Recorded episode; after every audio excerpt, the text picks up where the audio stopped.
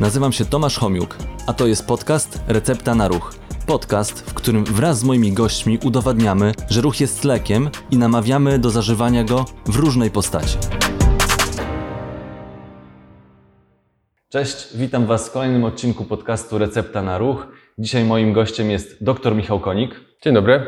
Jesteś koordynatorem w Reha Sport Warszawa. Tak, dokładnie. Pracuję w Reha Sport Clinic, która mieści się w szpitalu Medicover na Wilanowie. Dobrze, i powiedz mi proszę, z czym, z jakimi problemami przychodzą do Ciebie pacjenci? Bo jesteś ortopedą, traumatologiem. Tak, dokładnie. Przeważnie do mnie pacjenci, którzy przychodzą, to raczej nie są pacjenci, którzy są zdrowi, tylko pacjenci z problemami. Zajmuję się problematyką dużych stawów, stawu kolanowego, stawu barkowego, więc e, głównym moim obszarem zainteresowania są pacjenci z takimi problemami, czyli pacjenci po kontuzjach urazowych, po kontuzjach przewlekłych, z zespołami bólowymi przeciążeniowymi, z różnymi zespołami przeciążeniowymi i bólowymi. Także cała jakby diagnostyka takich dużych stawów to mój konik.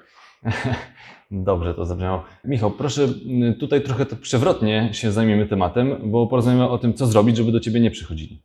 Jasne. No tak, bo mm, sami Państwo wiecie, że raczej orto- nikt nie myśli o ortopedzie wtedy, kiedy jest y, zdrowy, tak? Tak. Czyli ja nie leczę zdrowych praktycznie pacjentów, więc zajmuję się pacjentami chorymi, z No problemami. dobrze, to mm, Michał powiedz proszę, czy Polacy dbają o swój układ ruchu? Moim zdaniem Polacy zaczynają dbać o układ ruchu. Jest taka tendencja, mm, i to pewnie widać nie tylko w moim zawodzie, że Polacy pokochali ruch, pokochali aktywność fizyczną.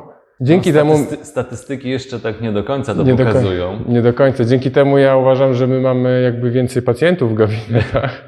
Natomiast jest to zauważalne, że zdrowy tryb życia prowadzi coraz więcej młodych ludzi, nie tylko młodych ludzi. Sport to jeden z takich głównych wykładników tego zdrowego trybu życia. No dobrze, to wiemy, że ruch działa dobrze na, na, na ten układ mięśniowo-szkieletowy.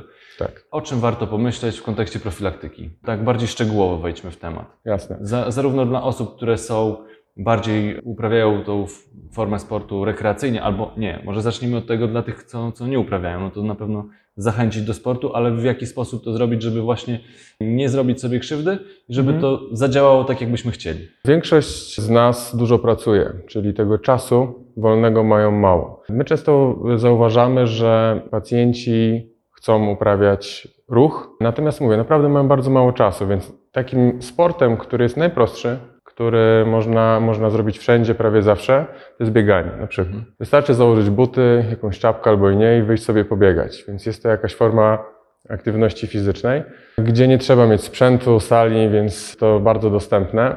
Natomiast obserwujemy, że mimo tego, że wydaje się to bardzo proste, to jest to również często bardzo urazowa forma ruchu. No właśnie pacjenci często się boją na przykład biegania, bo uważają, że no to źle działa na stawy. No dokładnie, źle działa na stawy, biegają w, różnych, w różnym obuwiu, na różnym terenie, do końca nie mają świadomości, jakie to ma, może mieć konsekwencje. Natomiast oczywiście jest tak, że my uważamy, że bieganie nie jest dla każdego. Są czasami typy postury, typy pacjentów, którzy, których raczej odradzamy bieganie, ponieważ widzimy, że na przykład duża masa, duża masa mięśniowa może przeszkadzać w prawidłowym odciążaniu stawów podczas biegania.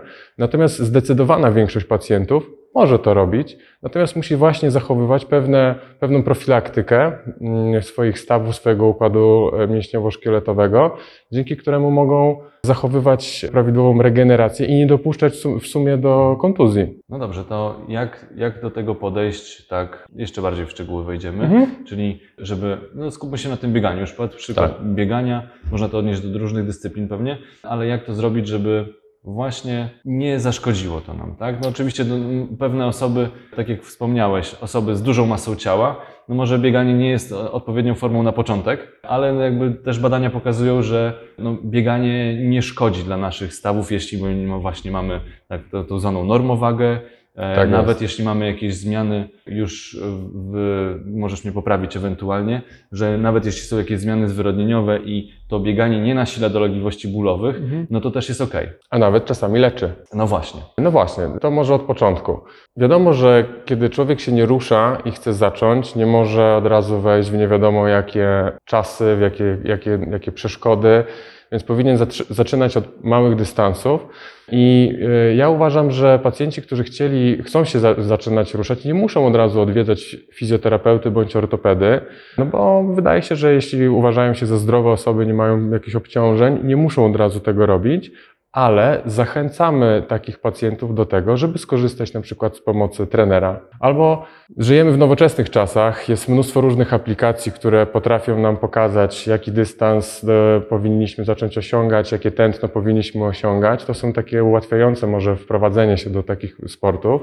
I to jest jedna część, jakby jak poprowadzić trening biegowy. Natomiast moim zdaniem przy bieganiu, ale nie tylko przy bieganiu, bardzo ważna rzecz to jest rozgrzewka i to jest rozgrzewka przed treningiem, a najważniejsza rzecz to jest stretching po treningu, bo ja, ja, ja zauważam w swojej, w swojej praktyce, że bardzo dużo pacjentów, którzy zaczynają na przykład biegać, biegają 1, 2, 3 miesiące, wszystko jest ok, no ale nagle zaczynają właśnie te kolana boleć, coś tam w biodrach zaczyna przeszkadzać. Mm, No i ja zawsze zadaję pytanie, czy pan się rozciąga po? No nie, nie, nie rozciągam się, idę sobie tam powiedzmy 3 minuty na koniec wolnym tempem i to jest moja jakby koniec mojego treningu. I okazuje się później, że są bardzo pospinani, że wszystkie powięzie są bardzo spięte. Te często mm, stawy nie pracują w pełnych zakresach, więc jakby cały, cały taki aparat powięziowy no to jest jedna taka twarda taśma. I później się zaczynają problemy, bo ten ból jest później przełamywany na następnym treningu, ale powtarza się błędne koło, aż prowadzi to w końcu do takich przeciążeń, mogą powstać kontuzje. Okej. To, co powiedziałeś, to faktycznie ja jak sam trenuję, ja też biegam, to na początku ten, ten stretching dynamiczny, czyli ta, ta rozgrzewka Dokładnie. i to rozciąganie.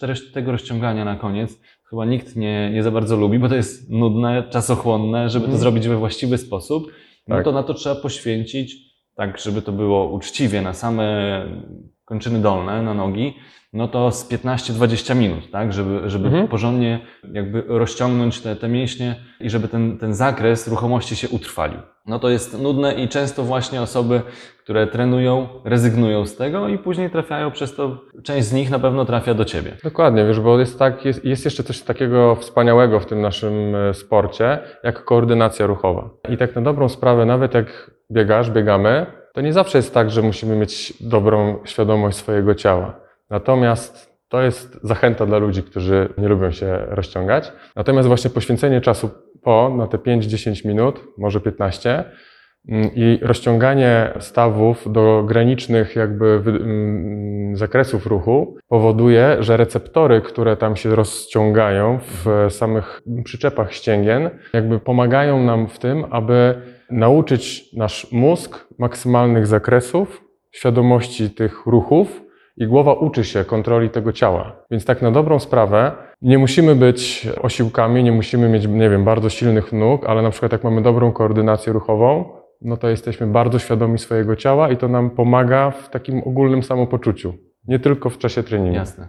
No dobrze, że to, że podkreśliłeś ten fakt, że, że jakby pokazujemy dla naszej głowy, że do takich zakresów ruchów jesteśmy zdolni i później wykorzystujemy te zakresy ruchu po- podczas tego sportu, który wykonujemy. I to, to rozciąganie może nam w tym pomóc. A powiedz Michał jeszcze sam, sam jakie sporty uprawiasz, Jakie- e, bo wiem, że, że trochę się ruszasz, także Tak, ja się trochę ruszam. Kiedyś bardzo dużo grałem w siatkówkę. No ale właśnie pewne błędy, tak mi się wydaje z tej perspektywy czasu, błędy treningowe doprowadziły do tego, że gdzieś tam podczas jednego z turniejów doznałem urazu kręgosłupa, doznałem dyskopatii e, takiej ostrej i nigdy już później nie wróciłem do, do tej siatkówki. Przez długi czas pływałem, e, próbowałem wzmocnić mięśnie kręgosłupa. Więc też miałem taki fajny okres w swoim życiu, że, że, że jakby to pływanie sprawiało mi dużo frajdy. Natomiast później, kiedy już te progresy były coraz mniejsze, e, zacząłem się nudzić. Pływaniem. Pływaniem, tak. Zacząłem w czasie tego treningu. Te treningi się wydłużały na coraz dłużej, dłużej dłużej, więc ja tam zamiast pływać i skupiać się na treningu, to analizowałem cały dzień.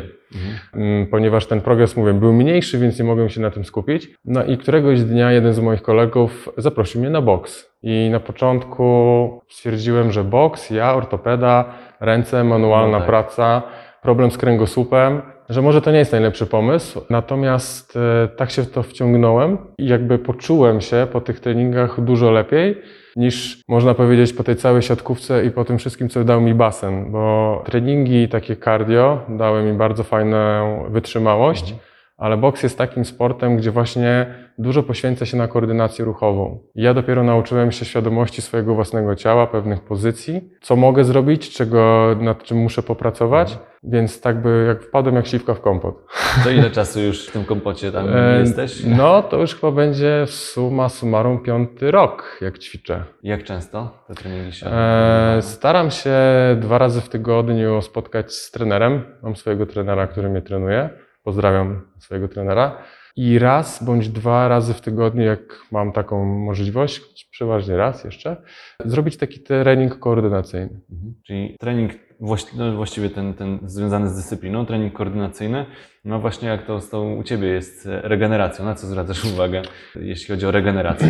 Wiesz co, miałem kiedyś przyjemność słuchania takiego bardzo ciekawego wykładu na temat starzenia się organizmu i procesów regeneracyjnych. Wszystkim się wydaje, że im jesteśmy starsi, to powinniśmy coraz mniejsze obciążenia sobie zakładać w trakcie treningu i dłuż, powinniśmy się dłużej regenerować. I to jest tylko część y, prawdy w tym, ponieważ tak na dobrą sprawę organizm, który jakby jest, powiedzmy, że się starzeje, ja się nie uważam jeszcze za, za osobę starą, ale no, mam trochę więcej lat niż tych 15 lat temu podczas treningów, Powinniśmy robić takie same treningi wydolnościowe albo nawet i większe, ponieważ jakby stymulacja naszego układu nerwowego powinna być większa po to, aby uzyskać taki sam efekt treningu. Natomiast z biegiem czasu ta regeneracja powinna być dłuższa. Czyli tak na przykład, kiedy kiedyś mogłem trenować, nie wiem, codziennie, to teraz muszę robić sobie minimum jeden dzień przerwy, a czasami dwa. I, jakby pułap tlenowy, który sobie wrzucam, cały czas próbuję robić progres. Czyli cały czas moja wydolność jakby się zwiększa. Czyli tak, lata idą do góry i, i wydolność cały czas idzie w górę, a czasami nam się wydaje, że właśnie do pewnego wieku nam rośnie ta wydolność, ten pułap tlenowy, a później spada, niezależnie od tego, co byśmy robili. Ale to to się nie jest tą prawdą. Dokładnie, bo na, na, następny mit jest taki, że tak samo jak przybywa nam lat, to teoretycznie spada nam objętość mięśni, prawda? Tak, tak. Natomiast tak na dobrą sprawę okazało się, że dopiero tkanka mięśniowa ubywa w takim wyraźnym procencie dopiero mniej więcej po 50 roku życia. A niektórzy mówią nawet po 55 roku życia. Możemy popatrzeć na różnych mediach e, i zobaczyć osoby, które mają tam 80 plus i wyglądają jak kulturyści, tak? No i Dokładnie. Co, i, I co w tym wypadku? Dokładnie, dokładnie. Jakby genetyka to rządzi się swoimi prawami. Jeszcze o jednym temacie chciałem porozmawiać, bo tutaj mówimy o profilaktyce. Takie. No, wiemy, że ona jest bardzo ważna. To powiedz mi, czy jest jakiś powód, czy jakaś, żeby odwiedzić specjalistę, pomimo tego, że jest się zdrowym, ale w kontekście profilak- profilaktyki, czy zrobić, e, pójść na wizytę do ortopedy, fizjoterapeuty, albo zrobić sobie jakieś badanie może funkcjonalne, po Mhm. to, żeby przed rozpoczęciem na przykład jakiejś aktywności bardziej intensywnej, no, zrobić taki przegląd, taki screening swojego ciała, na co jest, do czego jest zdolne. Znaczy, to nasuwają mi się takie dwie sytuacje. Pierwsza sytuacja to jakby nasuwa mi się taka, że mam pacjenta po kontuzji, po wyleczonej kontuzji. Tak. I pacjent nie jest pewien, czy może wrócić z powrotem na boisko na przykład, tak? Nie musi to być operacja. To jest może- ta, profilaktyka wtórna, można powiedzieć. to jest trochę. profilaktyka wtórna i wtedy rzeczywiście jest tak, że wydaje się pacjentowi, że już jest wszystko ok. Mhm. Natomiast my znamy pewne mm, jakby długość procesów regeneracyjnych i wiemy, że nie zawsze tak jest, jak pacjentowi się wydaje, wtedy potrzeba jest odwiedzenia specjalisty. Natomiast druga sytuacja, o której, o której mi się wydaje, jaka mogłaby, mogłaby być, no to jest taka sytuacja, że pacjent odczuwa mimo wszystko jakiś pewien niepokój przy próbie rozpoczęcia Aktywności. treningu, aktywności, że coś nie idzie, że, że to nie musi być nawet ból, ale na przykład, że ma jakieś blokowania w stawach, że nie jest Sztywność. sztywność, że nie jest w stanie na przykład, nie wiem, no patrzy nawet na swoich tam kolegów Tak. na boisku, że oni potrafią jedno ćwiczenie na rozgrzewce zrobić, on ma duży z tym problem. Mhm. Może wtedy warto się zainteresować. Okej. No, czyli standardowo wizyta i później planujesz, e, jakie ewentualne badania zrobić, żeby zobaczyć, czy tam jest wszystko ok, tak? Dokładnie, bo często bywa tak, że po prostu trzeba z pacjentem porozmawiać, zbadać y, i wyjaśnić i uspokoić, Mhm. Bo bardzo dużo rzeczy nie stanowi tak na dobrą sprawę dużego problemu, tylko należy je mieć na uwadze. E, Nasz organizm jest niesamowicie wydolny. No, pewnie słyszałeś o tym, że mamy teraz mistrza świata Ironman. pięciokrotnego w Ironmanie, więc no to, co człowiek jest w stanie jakby osiągnąć, jest niesamowite. I tak na dobrą sprawę, tak jak ja patrzę na swoich pacjentów, to mm, rzeczywiście jakby pewne rzeczy, o których oni muszą pamiętać podczas treningu, wystarczają do tego, żeby cieszyć się sportem.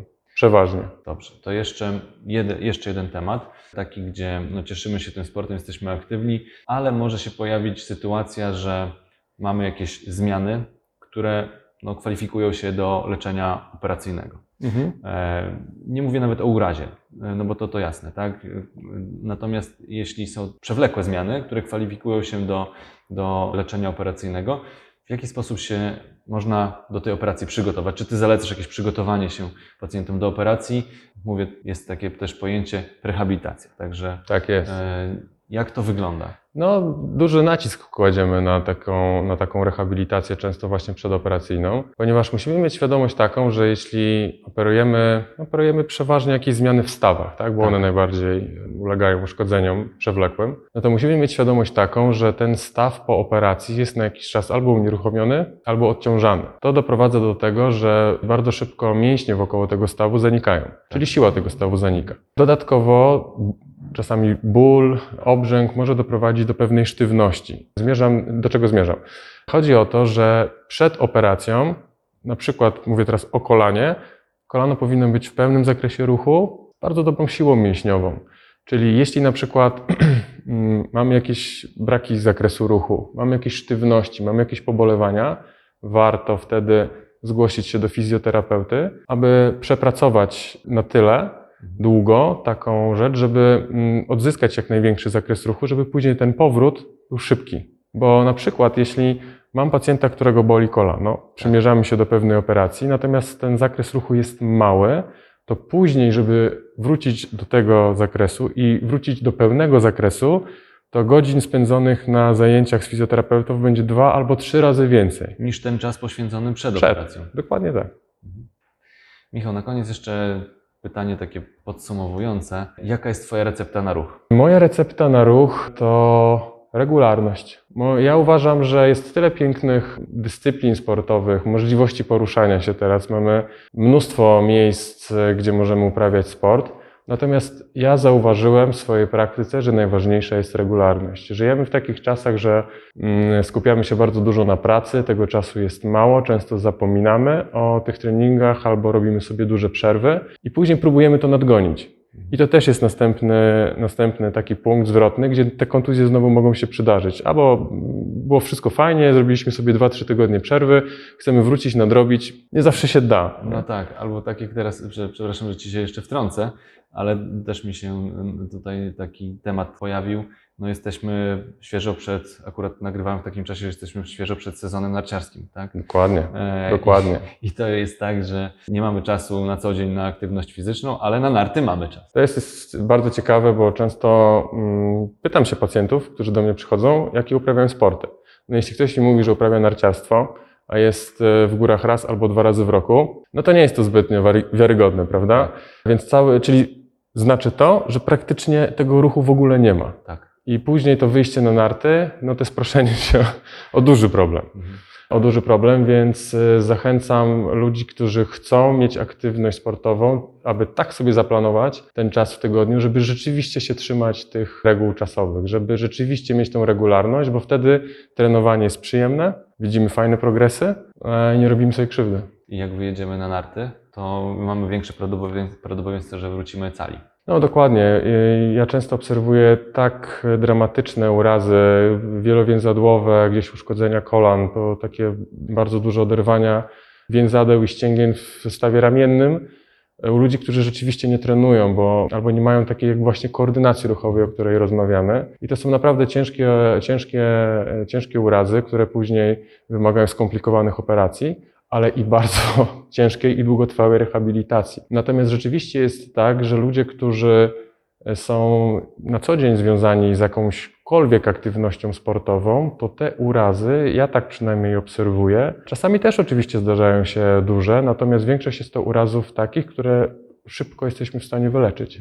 No bo już ten cały układ, te mięśnie właśnie są na tyle sprawne, rozbudowane, Dokładnie. że ten, ta, nawet ta rehabilitacja czasami nie jest potrzebna, no bo jak ktoś był cały czas aktywny, no to ma inną pozycję wyjściową po operacji. No i też jest tak, że jeśli nawet wymaga pracy z fizjoterapeutą, to ma też, zaczyna z innego poziomu, większej świadomości swojego Oczywiście. ciała i ta rehabilitacja jest dużo bardziej efektywna.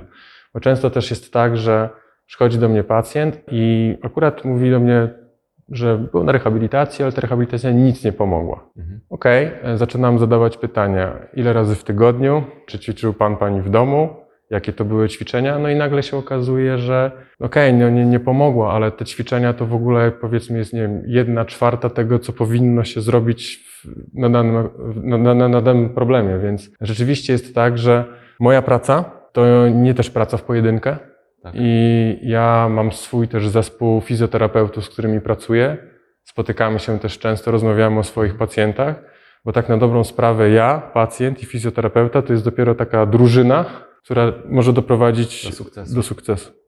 Dokładnie. Michał, e, dziękuję Ci bardzo. Dziękuję bardzo. Za przyjęcie zaproszenia, za fajną rozmowę. Myślę, że trochę takich wartościowych informacji przekazaliśmy tym osobom, które no, chcą zadbać o, ten, o swoje ciało, o układ ruchu i nie przychodzić do ortopedów. Ruch to zdrowie, pamiętaj. Dziękuję Ci bardzo. Dziękuję bardzo.